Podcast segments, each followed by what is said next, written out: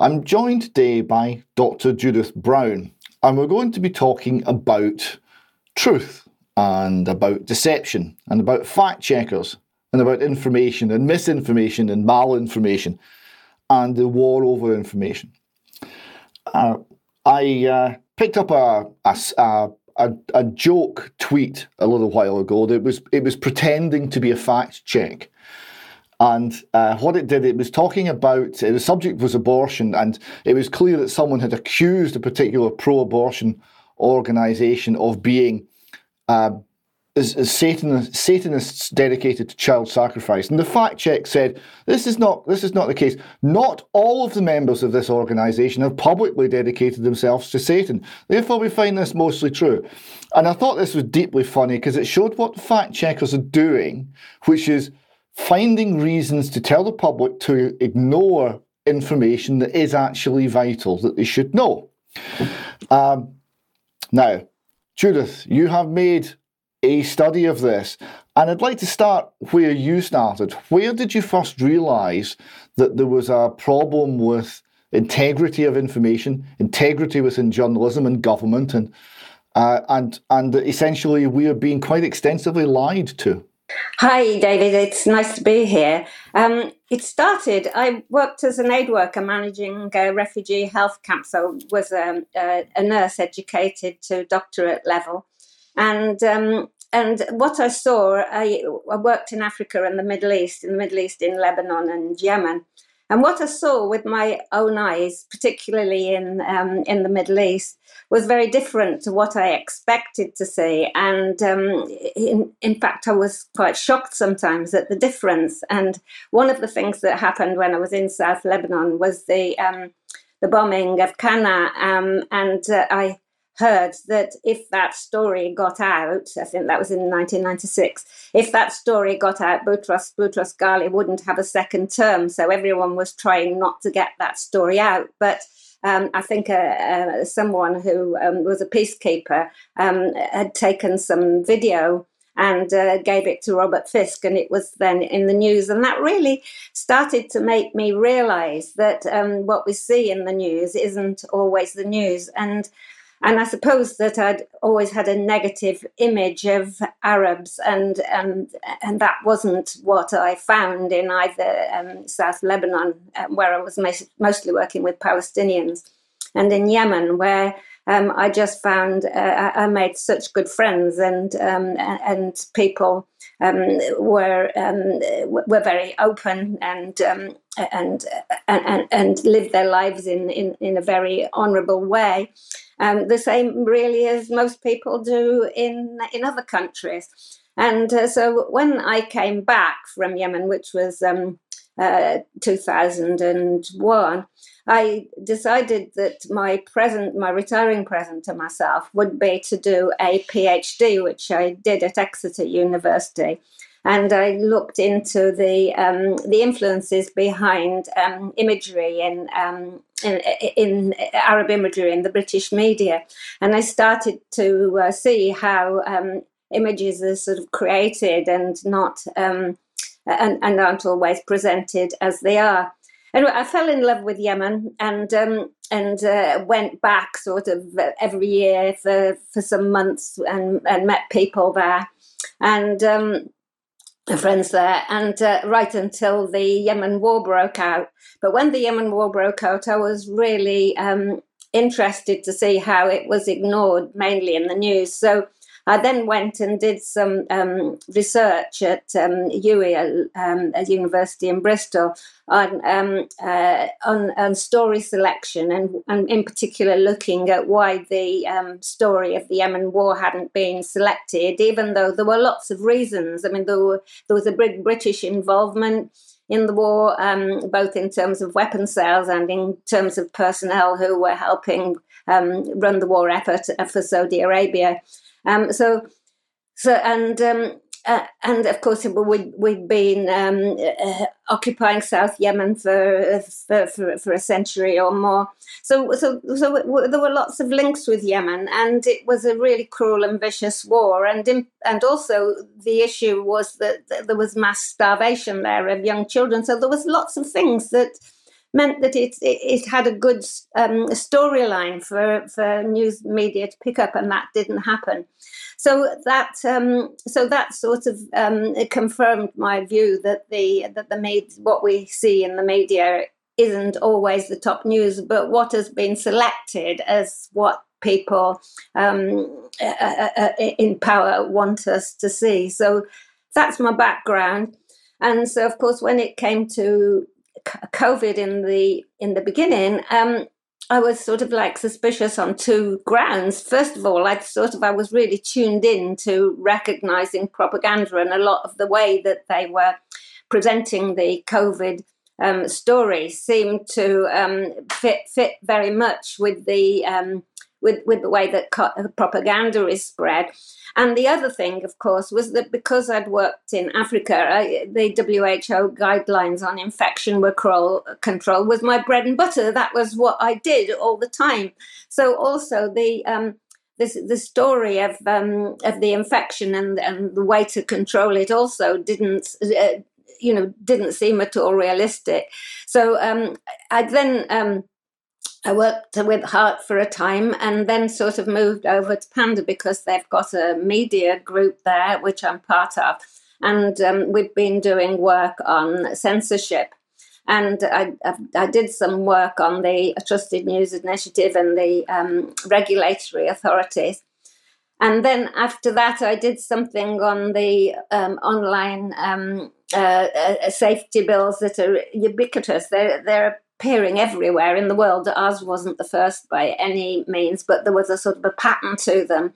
Um, they all were talking about protecting uh, vulnerable, but in fact, when you looked in more detail, um, they were actually censoring uh, um, uh, censoring organs um, intended to, to in some way restrict restrict speech, and there was a sort of a, uh, a similarity. And then um, last year, um, someone I was talking to someone who suggested that we needed work done on fact checkers, and um, I thought it would be a sort of like a couple of months thing. Um, my experience of fact checkers was posting things on Facebook and finding that they um, they had a, a, tag attached, or I was told that they couldn't be printed, and then Facebook told me that they were going to um, uh, lower my um, uh, uh, what what I was doing, and feeds wasn't going to ap- appear. And um, and one or two friends told me that they weren't getting my posts anymore. So um, so I was sort of like aware of fact checkers on social media, and I sort of thought that was what I was going to examine.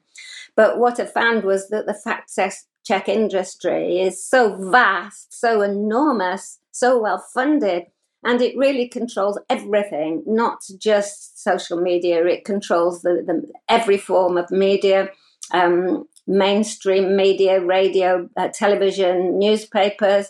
It it controls um, online games. It controls every social media, everything that you talk about. Um, it the the the censorship couldn't happen without this uh, secretive and extremely well funded um, uh, a network that spreads to all the corners of the earth in every language. So um, this is like the mechanism of how things like the Trusted News Initiative um, operates. Before we get into the, the, detail of, of the mechanism and the, the organizational aspects, which are, you know, vital, but just before we do, you mentioned propaganda and recognizing propaganda. And this is a very important thing because we've we've had a masterclass in it over COVID. We've seen uh, we've seen the, the population absolutely terrified, be genuinely terrified, um, to the point where walking past someone outdoors without wearing a mask, you see them recoil in fear, right? What sort of biohazard you might represent. So it was, in its day, very effective. And we see the same um, mechanisms being openly planned, openly discussed as something that's going to push the climate emergency, global warming narrative, and that's going to restrict freedom of movement um, and basically impoverish the society in many ways. And this is all going, obviously, unchallenged because there are no voices in the mainstream media challenging the global warming narrative. Um, however threadbare the argument might be, it can't it can't be it can't be argued against on the BBC because of policy. So we're we're looking at propaganda, and I was very struck by the combination of of fear, psychological manipulation to generate fear, and also the bullying, controlling aspect, where anyone speaking out would be would be would suffer, um, you know, a, a, an attack, repre- um, um, the, the, reputational damage, um, loss of employment. You know, they would be hounded out of polite society to get the message across that you must think in one way, and if you don't think in this way, then you're a bad, evil person who who should be shunned by all of humanity. These two things, this shunning um, restrictive, anti intellectual, you cannot question, you must not question the narrative strand, and the outright fear. Um, I was surprised how well it worked in Britain, genuinely. And it's working much less well now, I'm pleased to say, but I don't know if they do, if they've run something similar again. I don't know how the people will, will react. Could you could you say what, a little bit more on the subject of propaganda, what you found out about this thing we call propaganda? Well, what I noticed right from the beginning was that um, the, the the stories that were shown were sort of like very shocking things. Um, you know, like people sitting outside a hospital with a woman that couldn't breathe in in um, in Italy, people dropping down dead. So I, just feel that the, uh, the, the, the, the role of governments is to make their population feel that, that they're in control and that there's no need to be fear that they're going to help them. But in fact, right from the beginning, it seemed that, that they were they were sending the fear message out rather than the reassuring message out. Also, the way that they were talking in sort of like short, sort of like um, bites of sentences and kept repeating it. It was the repetition of the same message that was going out, not just by one person, but by everyone who was speaking on the media.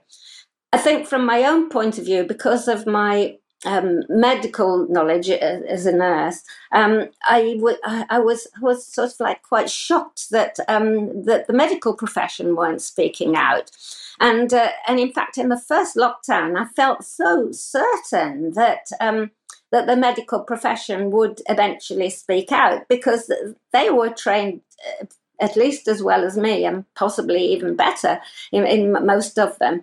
And i just didn't feel that they would um, that they that they would stand by this story. So in the first lockdown i was just so confident that eventually the medical profession would speak out and say hang on you know we, we can't really support this. And and then as time went on i became increasingly alarmed that the medical profession weren't speaking out. So there were lots of sort of like indicators with propaganda. And I also um, started to see messages, um, like, for example, fairly close to the beginning, um, Mike Yeadon that I'd never heard of before. But it seemed to me that he, um, he, he was talking very sensibly, very calmly, but he was also he was well qualified to join the debate. But um, but he, he clearly couldn't um, he wasn't allowed to join the debate. So I saw that form of, of censorship. So all of these things together started right from the very first day, really, of the of the COVID thing to raise alarm bells for me and make me think there's we're in the midst of a, a really horrible propaganda campaign. The point you made there about governments normally trying to reassure the population, and it was the exact reverse they were essentially filming live in intensive care wards, watching people die. Now, you could do that at any point, you would alarm the public. Um, it was appalling. It was it was and astonishing that they would consider that um, an appropriate way to behave, and it certainly wasn't subtle. It was really pushing the fear, and of course, the medical profession failed. You're quite right. Um, they weren't the only profession that failed. Um, the uh, the journalists, by and large, utterly failed to to hold anyone to account. Um, a fair amount of the legal system and certainly the police um, failed in their duty. Um, most of our politicians are likewise uh, culpable. Um, and uh, and the churches and the, the leaders in the churches also, you know, so that it was a it was a very broad based failure for uh, with with various parts of society just not doing their job and not standing up to to resist. Uh, the people who were standing up were very lonely initially, although um, not anymore. Uh, that's changed, I'm pleased to say. Um, so that that maybe takes us on to um, the fact checking. So you said you started to see the fact checkers affect your work as you were posting ideas and information on Facebook. Um, I, I, when you started to to uh, dig into them, you, you talked about the scale of the industry. What did you find in terms of the, the, the extent of it? Well, initially, I um, I really didn't know where to start. I actually went to Wikipedia, and they'd got a page on fact checkers, and they um, linked. They gave links to the Duke um, Reporters Lab, which is a, a, university that that's got a, um, a, a, section that's that on fact checking. And uh, so I looked at the fact checkers on that list, and they also pointed to the uh, International Fact Checkers Network. And so I, I, had those two lists to go with on first of all. So I, will, I just started searching those two lists. And I suppose on those two lists altogether, there was probably about 400 active groups. And um, and then I, uh, I, I, then started. Che- it was very tedious, as research tends to be. I, um, I, I started to look at each fact check um, platform. About half of them associ- were associated with the media, and about half of them were independent fact checkers. Um, some fact checking platforms have a lot of information on their website. Uh, for example, um, the British Full Fact website has a lot of information on its website. It's, it's a charity, so you can see its full accounts. Um, and uh, and they've got a lot of information about what they do. Um, other fact check platforms they have information about the fact checkers and maybe a little mission statement um, and and not much else um, particularly the fact check platforms that are associated with the media tend not to have much information. But then on each fact check platform, what I was doing was doing internet searches to see if I could find out more about a fact check platform that didn't give much information about itself. And from that, I discovered that there were various other lists of fact checkers, like um, uh, the, there's a, a, a, a Portuguese, Spanish speaking group called um, LatamChequea um, that's organized from Argentina and Spain. Um, there's um, uh, there's the Credibility Coalition, um, there's a Countering Disinformation.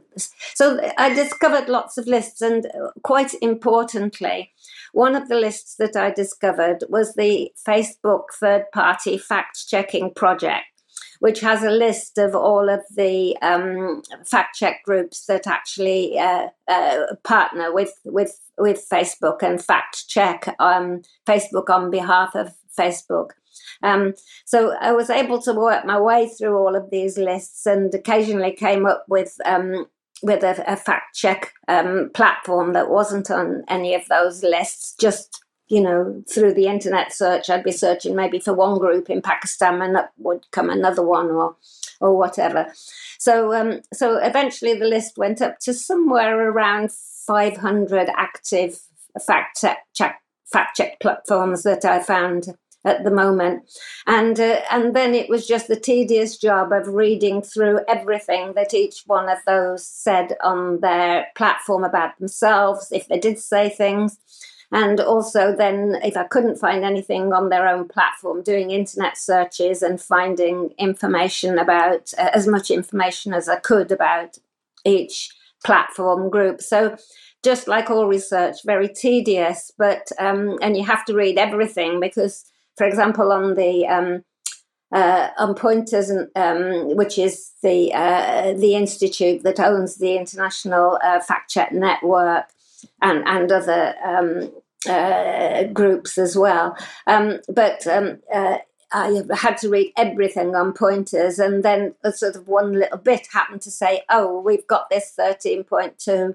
um, million dollar grant from Google. So, but if you don't read everything, you could miss that little snippet of information that's quite important. Although a lot of it is is repetitive, telling people how good they are, how they're defending democracy, and you know all of the usual things. Um, how they're promoting safety, um, but it's quite interesting because although I think most fact check platforms talk about disinformation, misinformation, malinformation. Um, and some do a, a, brief a definition of what it is, and uh, nearly all of them say that um, disinformation is, incre- is increasing.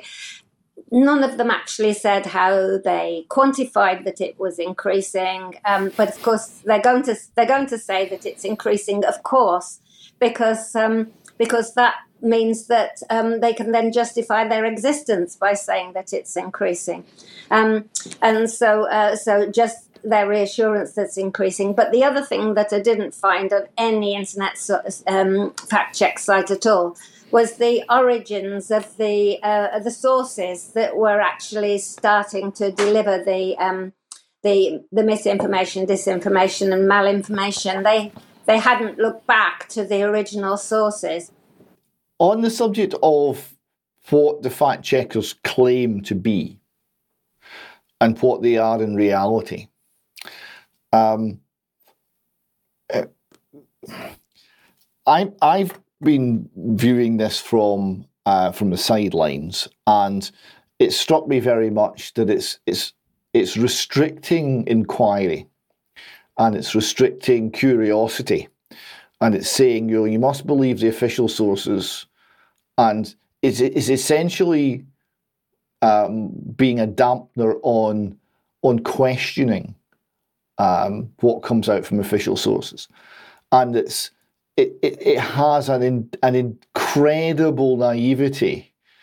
Right? You know, the, the, the government, the um, respected institution, it wouldn't have any ulterior motives. It's, it's like they believe that any large organization is not actually staffed by human beings and and isn't uh, subject to conflicts of interest and desires and ambitions and and corruption the same as every other part of human society is, but must just be believed.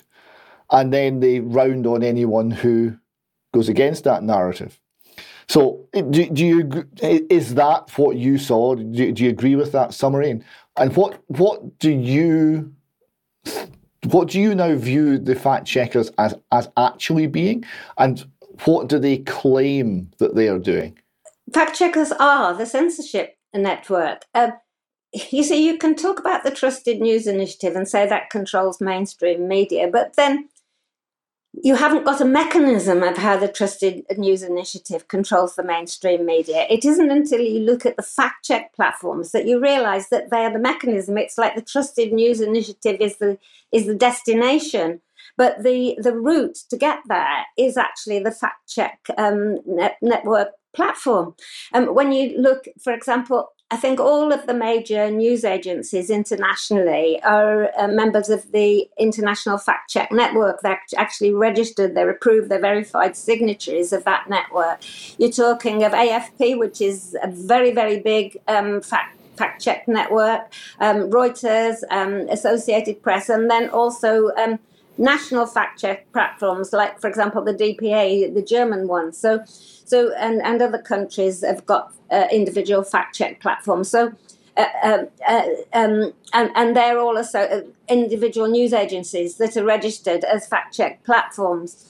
So, um, so you can see that um, uh, for example, um, AFP, apart from the fact that it does a lot of fact checking itself, it's got a lot of fact check platforms associated with its news gathering um, enterprise. But um, but it actually sends copy out to up to five continents. You know, uh, this this ready fact checks. Then you get all sorts of um, media organisations that are also um, uh, registered fact checkers with with the IFCN, like the Washington Post, for example.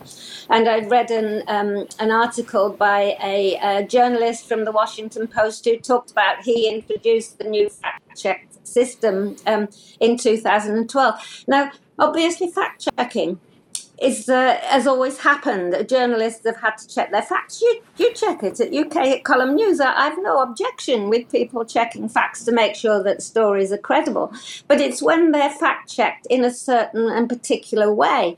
And when um, people um, uh, uh, are in the fact check network, um, what they're what they're taught is uh, their their version of critical thinking, um, uh, their version of searching for news stories, their version of sourcing news stories, their version of, of using uh, specific fact checked tools in a particular way. So what you've got because um, fact checkers were, I mean, they, they have actually advertised for fact checkers in minority languages to um, to reach hard to uh, hard to get hard to reach communities. So therefore, they've got fact checkers in every language. There's throughout the globe. They've got they've got a fact checker and uh, so and um, so and then there are organizations like for example internews which is associated with the world economic forum in some way I haven't been able to exactly define how. And it's got a partner organization called Ads for News. Now, what Internews does is to help um, uh, local news um, uh, groups like local newspapers, local radio, to actually digitalize their content. And of course, that's that's all very well, and it probably helps them sort of like um, to to increase their audiences, increase their reach. But as soon as they're digitalized, they can also be fact checked much more easily. And so, therefore, um, uh, then the partner of Ads for News, what Ads for News does is if you have um, trusted news content on your fact check platform, you can then. Um, you, you can you, you can then get these uh, advertisements which are organized by Ads for News or Google AdSense does the same thing. So um, so so this encourages sort of like local media once it's gone onto a digital platform to actually um, control their um, their content so that it fits in with the trusted news, so that then um, uh, they're going to get increased ad, uh, ad revenue. And if they didn't comply, if they sort of like went against the mainstream news, um, for example, if they started to question something about climate change or gender or, or anything that's one of the um, current um, topics that uh, that divide people. Um, so you want to sort of like uh, say your own point of view or somebody else's point of view, then you're not going to get the ad revenue. So therefore, the fact checkers that belong to those new um, uh, news platforms are going to make sure that everything that goes on is goes on in in, in this particular form. Um, no, um, I think that it's just insidious, the form of control, and and I mean, to, I just was like totally shocked at the at the extent of it, of the, uh, how how it permeates everything, um, and how difficult it is to get away from it. Um, quite interestingly, there are two countries. Uh, you see, all of these fact check platforms, they're all funded by um, uh, by um, wealthy um, Western organizations or Western government organizations. So um, you've got sort of like a whole, a whole host of, uh, foundations, um, um, um, Open Society, um, Gates, who only funds in Africa, uh, MacArthur Knight Foundation, uh, Craig Foundation, uh, Craig Newmark Foundation, and so forth. Um, and then you've got governments that fund, they either fund directly or they fund through organisations such as the, um, the National Endowment for Democracy, the European Endowment for Democracy. And they're funding platforms in, um, in all over the world, including countries in the third world that maybe don't see the world in the same way. now, two countries have tried to, um, uh, to, to take action to um, to, to stop the foreign interference, Georgia passed a law in March this year to say that um, uh, news organisations that have more than 20% of their revenue from overseas have to uh, register as agents of, of influence. but um, but within two days, they um, that was overturned. And whatever way you look at it, um, Georgia, uh, within its national boundaries, had no power to overcome the fact check platforms. And, uh, and whatever view you take of the law, that is, is really shows the extent of the fact check platform's power. You've mentioned, you know, all these large tax exempt foundations, large corporations, and Western governments are funding this, and you've identified 500 different organisations receiving this funding. Do you have a handle on how big this actually is? How big an industry are we talking about? Have, have you got any sort of figures of just just how much cash is going into this? Well, most fact check platforms don't actually say the amounts of money that they've got.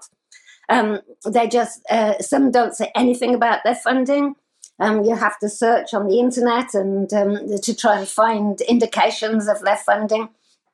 Um, some uh, a minority are very very open about their funding. Um, as I've mentioned, Full Fact, which is a charity, uh, links or hoaxes, um, but a lot of them just say that they the, the proportion of the money that they get from the funding is this or that. So you so you don't know how much money is going in.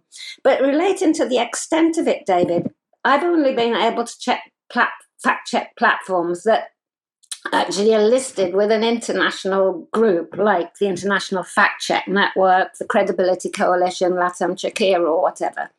Um, I can't check any of the any of the others. Um, but a piece of Check in Africa states that it networks with 174 um, uh, other um, news checking platforms, um, both news desks and um, civil societies. I, I, I, don't think I've found any of those. Um, in UK, um, the fact checks associated with the media, I think there's, there's very few um, that are fans. But uh, there's so many. I mean, there's thousands of um, of uh, newspapers and local radios and whatever in UK. So I suspect that a lot of those are following this um, this fact check platform. So the the ones that are found are just the tip of the iceberg. And um, uh, the, I mean, a lot of them are going to be associated with media platforms. Um, they say that uh, most of those say that they're funded by their owner, and of course, who are their owners? I mean, you you know just the same as me that in um, in UK and in the Western countries, there's a handful of owners, um, and these are extremely rich people. So they're going to want to control the um, the stuff that gets out there in a particular way. They're they're part of the elites, um, and uh, so and then when you look at the um, at, at the, these powerful foundations and governments that fund the independent fact check platforms. I think it's quite interesting when you look at um, the Facebook um, platform, for example. Um, uh, uh, uh, uh Facebook actually says that um, on its website that it, it, it it, it gets rid of certain forms of information on COVID. You can actually read it. It's, it's got a huge list of, for example, vaccine injuries. Um, you can't, they don't allow posts that question things like mask wearing, the, other treatments. Um, and it gives us sort of like a long list. It's very specific.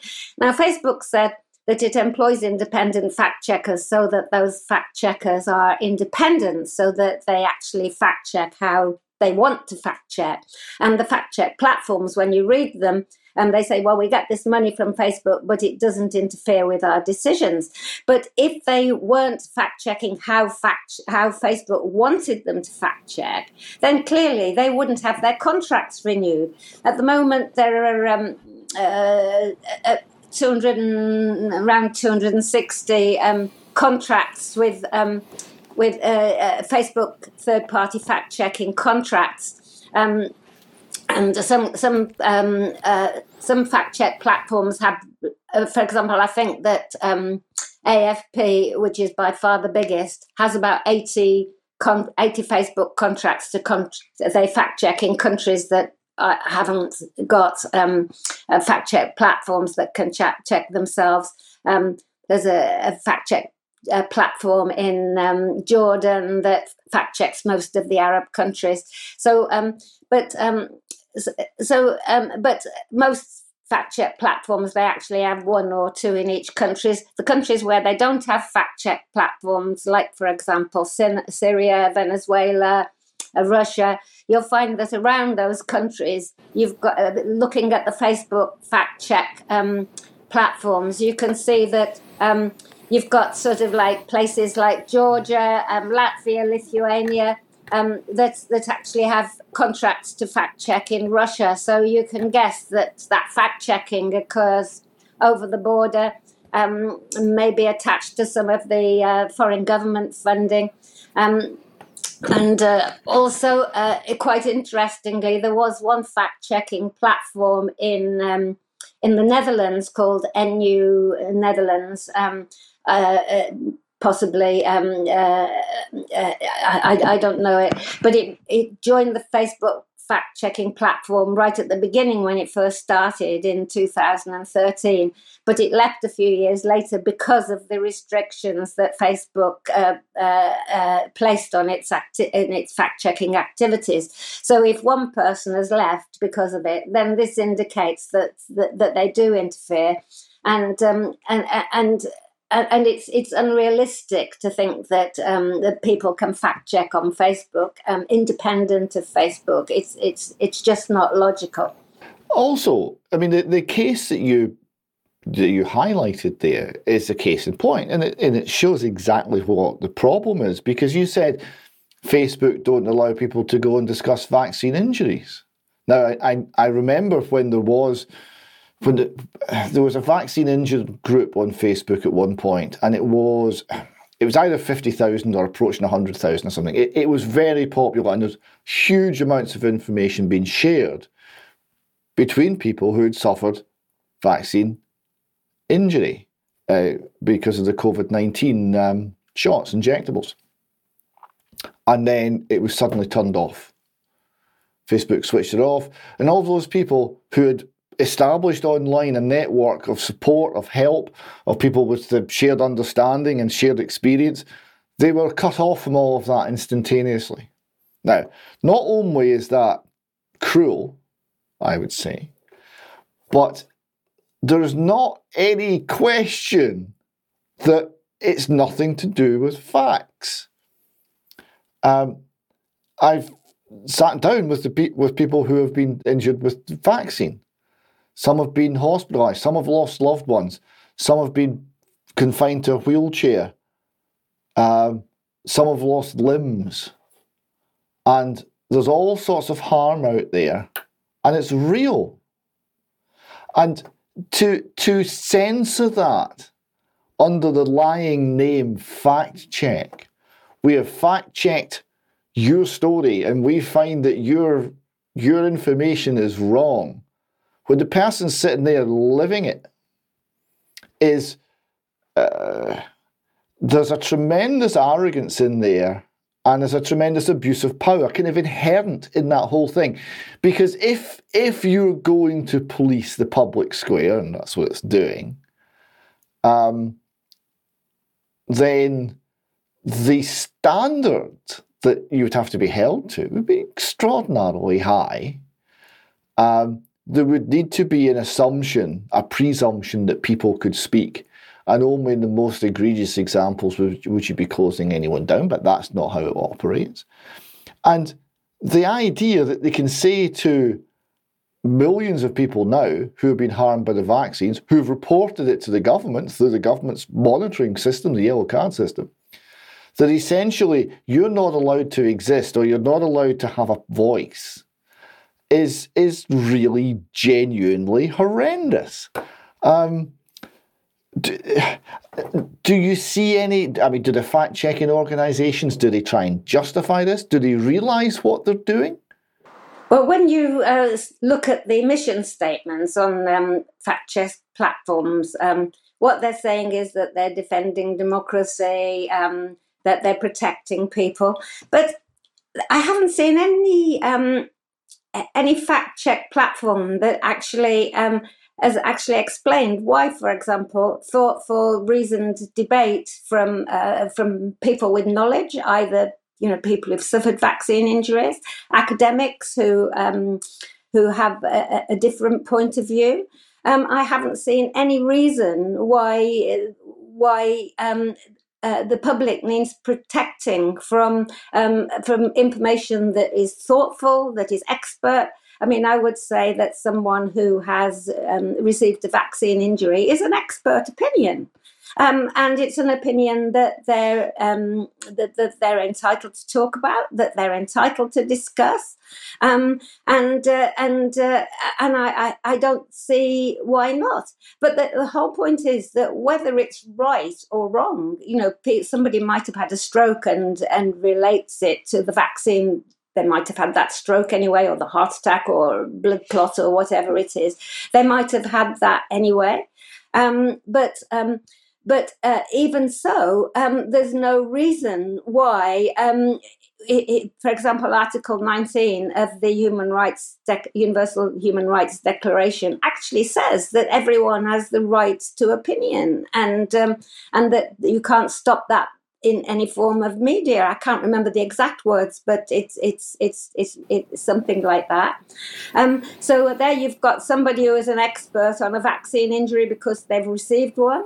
Um, you've got um, people that are experts on um, on, uh, for example, Aseem Malhotra, that's an expert on cardiac um, conditions, and he's not allowed to speak on cardiac uh, conditions, even though he's done quite a lot of research. The BMJ um, published an article and uh, that that was that was peer reviewed, and um, and they were sort of told that that was misinformation. Um, so um, these are people who are qualified to join the debate. It it really doesn't matter whether they're right or wrong. They're qualified to join the debate. And to stop them um, joining in that debate interferes with their human rights and their and, and free speech. And, and that is unacceptable. But the, it's interesting, there was a court case in, um, in California, I think it was last year, um, when someone took uh, Facebook to court for, um, for a banner that it put on, on their um, uh, on their content, and um, and uh, Facebook and, and and and a few other um, fact check platforms were included in the in the petition, and um, and Facebook actually said that the fact checks are only opinion. They they actually gave that as their defence, and uh, so they so so they um, they they actually said that it's their opinion, and as it's a, a, private platform, they can make the rules that they want to. So it actually was actually it actually said that as its defence in a court case. Um, so um, so I think that, uh, but but if you've got a platform that um, that uh, uh, if you've got um, individual fact check platforms that say that they're defending democracy, how can they think that they're defending democracy by actually stopping people um, having a debate? Um, because uh, to me, democ- democracy and, uh, and and scientific um, uh, uh, opinion, um, it is a debate. Um, it's it, it's it's as if, and some of the fact checks, David, I think the majority are just so trivial. Um, you get a sort of someone um, saying, um, "Oh, this politician didn't have a bruise on his head, and this um, footballer didn't lose his sponsorship." Now, who needs to protect adults from that information? It's just incredible that an adult needs protecting from information that somebody said that a politician had a bruise on his head and he didn't, or a footballer lost his sponsorship and he didn't. So even if the fact checkers are correct, are right, why do adults have to be protected from that information? I just don't. I just don't get it. It's just. It's just unbelievable that adults need to be protected from that information. I mean, I'm I'm I'm, quite old now. When I was young, life was surrounded by um, by old wives' tales. I suspect I'm an old wife myself now, but we the fact that somebody came along with an old wives' tale that had no foundation in it uh, didn't mean that society came to a stop. Some people thought that they did it, like if you had a, I used to have nosebleeds and people used to put a key down the back of my clothes. I don't suppose it helped at all, but it, but you know, but but did it matter that I had a key put down the back of my dress when I had a nosebleed. It, it, didn't really matter. And some people probably thought that's rubbish, and some people thought it it, it was worth doing. But um, but it, it nobody nobody suffered greatly from from that. If the, if my nosebleed didn't continue, it continued when the key was down my back. Then my mother tried something else, like squeezing my nose or something. Um, so it's um, it's sort of um, it's it's it, it's in it's unbelievable that adults have to be protected from such minor information, which, in effect, most fact checks are. Mm. Yeah, it's the point. The triviality of it is is is quite striking, and also the sort of infantilizing of the adult population that that implies. Um, I mean, they, they have been um, shown up by some of the things they've selected to fact check. The the uh, the satirical site Babylon Bee has got a list of their stories, which are jokes, right? That have been fact checked. My favourite one, and this actually did go for a fact check, was the Babylon Bee put out a story. The Ninth Circuit Court overturns the death of Ruth, Ruth Bader Ginsburg. Right? Since San Francisco, California, in a landmark ruling, the Ninth Circuit Court of Appeals has overturned the death of Supreme Court Justice Ruth Bader Ginsburg. In a close decision, the judges in the court have ruled that RBG's death is unconstitutional and will block Trump from nominating a replacement. Right? the, the fact checker who who was paid to go and see if that was true actually contacted the court to see if they had a case lodged like this. Right? So you, you have to wonder about the rationality of some people. Well, certainly there's lack of sense of humour. Uh, but on a more serious note, you, you said a couple of times the, the, the justification for a lot of this activity is defending democracy. They put this on their websites. We're defending. We're the we're the last hope that democracy has. We're going to defend democracy from what wrong think, from people having opinions, from people having the wrong opinions. Right? So this is very interesting because what they're actually saying is uh, democracy won't work if people don't have the right opinions. We are going to make sure you have the right opinions. And we're going to censor the opinions that are the wrong opinions. Then democracy will work. Well, of course, that's not the definition of democracy. That's something else. That's totalitarianism. That's thought control. And so when they say defending democracy, uh, the question is, are they actually manipulating, uh, distorting, uh, or, or, or controlling democracy? What are they really doing? Are they changing the outcome of elections? Are they changing who runs the country or who runs, say, the United States of America? Um, would um, would some of elections have gone differently if it wasn't for the fact check network? What do you think? I think a lot of fact check platforms um, are, are, most active at times of election and electioneering. And there are some fact check platforms that either started during the run up to an election um, throughout the world. And uh, the and um, and also there's some fact check platforms in USA that uh, that uh, that close down except between sort of elections and times of public debate. Um, so I think that, um, and I'm sure that there is a role here um, for fact check platforms. I'm, I'm, I'm, not saying that there isn't. Um, for example, listening to um, to election promises and then checking afterwards whether those election promises are kept. I mean, for example, there were certain sort of like election things like um, it's alleged that Boris Johnson during the last election was talking about building a number of hospitals. He built all of these hospitals, or he planned to build all these hospitals, and that wasn't in fact correct. Um, I don't know that fact checkers actually fact checked that or not, but um, but it, it is it is something that maybe should have been fact checked if it if it was potentially incorrect. I didn't fact check it myself, so I just have to sort of like listen to other opinion. Um, but um, uh, but there's also I think that for example, I don't know whether you know of the fact check group uh, Hamilton 68 in America. It's actually been closed down now. Um, but it, um, I think it was funded by um, uh, the US government, either directly or indirectly. I can't remember which. But, um, but it alleged that, um, that there was a lot of, um, of, uh, of of uh, Russian uh, bots and um, Russian Russian accounts that were interfering with the um, uh, uh, the election when Trump won the election in, in USA, and so then they gave a number of um, of accounts to um, to Twitter and told them to uh, you know to, to that these accounts were all Russian bots.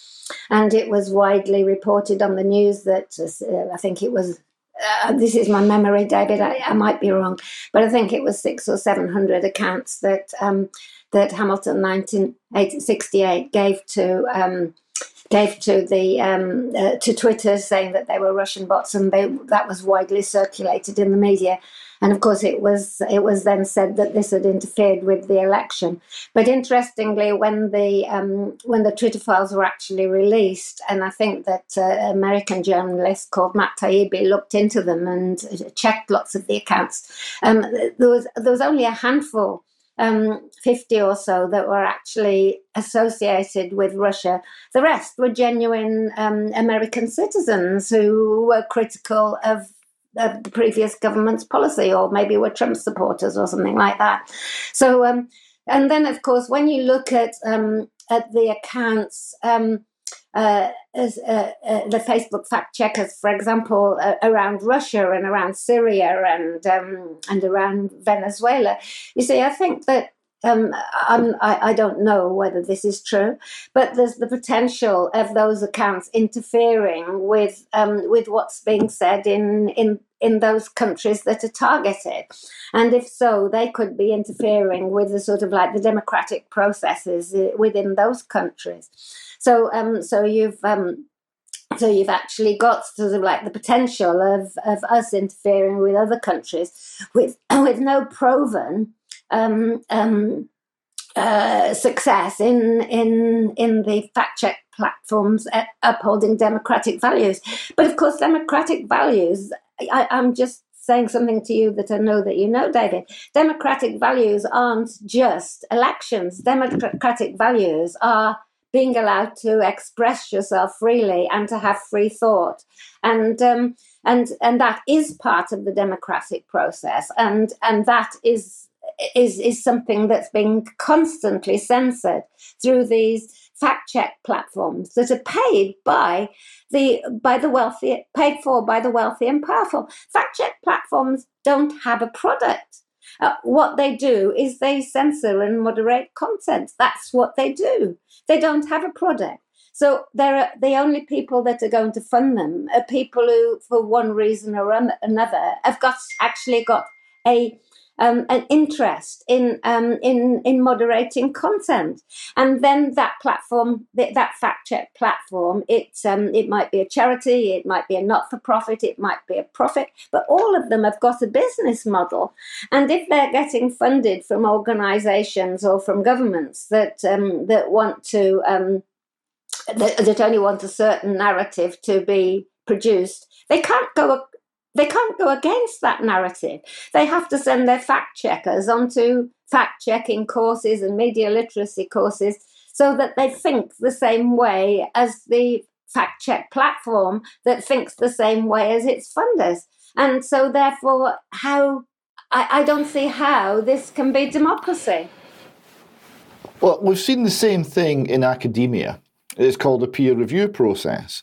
So you, when a particular viewpoint captures the orthodoxy, captures the institutions, it then protects itself, the vested interest, from any challenger. Um, if you if you have an unpopular opinion, this is science we're talking about, so it should be a battle of ideas and evidence. But no, if it's if it's an unpopular opinion, then the peer review process will keep it out.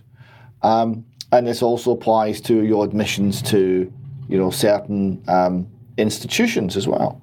So if you if you express a, a banned opinion, um, you are slowly sort of eliminated from this, the scientific mainstream. Um, the most dramatic example of that's probably Peter Duesberg, uh, who came up with another hypothesis on what AIDS and HIV was all about. One that I would have to say was extremely well evidence based and extremely tightly argued. And um, that was career ending, really, for him because it was not what was desired politically. Um, so we've seen this in academia. Is this simply the expansion of the worst aspects of the peer review process into every aspect of, of publishing of all sorts? Well, it is quite interesting um, that you're talking about academia because academia has been sucked into the whole um, uh, ca- cancer. Um, um, this, this counter disinformation um, uh, industry um, into the fact checking industry. I've only really examined uh, EU in any detail, but what I've found is that there uh, uh the EU actually covers sort of actually it it, it, extends to um, it still extends its influence over some UK uh, universities and uh, and other un- universities that surround the EU. Um, but it's there are altogether I've found at the, up to the moment there might be more, of course. 18 um, uh, European um, uh, fact check um, uh, groups that are um, uh, that are funded by the EU or East or the European Commission, and um, these involve um, fact check uh, platforms, um, uh, manufacturers of AI tools, and and also universities and, and, they're really extensive. There's so many universities involved in it. Um, I mean, for example, I'll, I'll, talk about one in UK, um, Sheffield. Sheffield specialises in natural voice recognition, and so it's so if people want someone on their team that um, understands natural voice recognition, they'll bring Sheffield into the group, even though it isn't actually within the EU or the EC. And then others, like, for example, Aarhus University, I don't know whether I've pronounced that right, that's in Denmark, that's a specialist in data analysis. So if, if they want someone with that speciality, then it's pulled into the group. But some of these, um, uh, there's 18 different types of groups and they do all sorts of uh, sort of like functions um, like um, coordinating journalism scores um, uh, looking at fact check um, um, um, tools, designing them, um, uh, things like um, uh, setting professional standards, but they can be really huge. Like the um, European um, Digital Media Observatory, which is funded by the EU, it actually claims that it has a branch in every country in the EU, and so all of those countries have got probably universities, um, AI tool companies, and fact check platforms um, that belong to the to this uh, this this EDMO, which is one um, organisation that's funded by, I think that's funded by the European Commission, it might be the EU. But I actually found another 17 of these, and some of them are relatively small. Um, they just function in one area, and some of them are sort of EU wide. So, um, so it's um, so, uh, and I know that um, I was speaking to someone who uh, at a university who was told it's a UK university, who was told that um, the the government had given their university a lot of money to check um, uh, to counter disinformation, and somebody within that university said, "Well, hang on a minute." Most disinformation actually comes from the government, but we're accepting government money to uh, to uh, counter disinformation. That's uh, that, that, that that's going to restrict our activities. But although that particular academic expressed that view, um, the, uh, the, the, the, the uh, university went ahead with developing a, um, a, a, a, department to counter disinformation funded by the government. Now, I can't see that that um, that, that countering disinformation unit is going to uh, say, "Oh, hang on." The biggest um, provider of um, disinformation in UK is actually the government. It's not going to happen, is it? Because of the funding network. This is the the problem. Uh, we've had uh, such an example of that over the last three years. Uh, vaccines are safe and effective. Uh, you'll own nothing and you'll be happy. Um, and all the rest of it, from mask wearing to social distancing, it's all been demonstrated to be false, not by the fact checkers and not by the mainstream media or academics, but by the mavericks um, and by the people who are marginalised but but continue on anyway, um, by the people who won't be intimidated and won't be bought, and these are um, the, these are, are rare jewels indeed, and this is not the sort of the sort of sources that the fact checkers would ever go to because it's always the official source. The the problem with so many of these schemes and ideas is the utter lack of quality control. Because once the error's in there from an official source, from a trusted source, there's no means of saying, well, that was wrong, and actually hounding the error out. And this has been true in academia as well. Um, and therefore, error tends to be compounded. It tends to be built error upon error until we reach a stage where, I think to quote the CIA, everything that the people believe uh, will be a lie. Um, and that's that's the risk we face. Um, would you would you like to say anything, Judith, in closing about um, about the significance of this 21st century version of censorship, uh, the significance of what it's doing to our society, and um, and and the risks that it poses?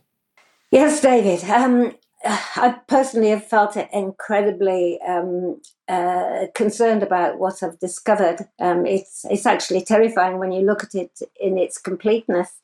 Um, it, it's it's controlling everything. It's very uh, it's it's very difficult to see how it can be um, overcome um, because it's so extensive um, the people um, in, in, on the fact check platforms, the people who work for them, um, they sort of coordinate with each other, and I suspect that they come to believe that everything that they've said is true. Um, it installs a sort of arrogance into the fact checkers so that they um, they don't feel that they're likely to um, uh, that they actually have the feeling that they've they've got the right to say what is true and what isn't true. Um, and uh, and I think that because it's it, it's spread across such um, a wide spectrum of social media, um, every type of broadcast media. I mean, online games, uh, a, a, fact check, for example.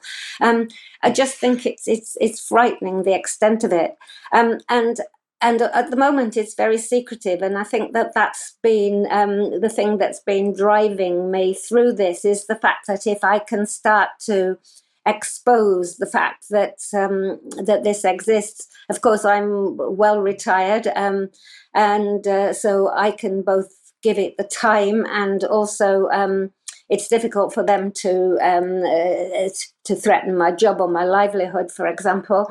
So I can do it, but I think there's a lot of people um, that are in employment that can't do it. Um, I think that I'm at the moment the only person who's looking at fact checking platforms in the way that I'm looking at it, at the extent of it.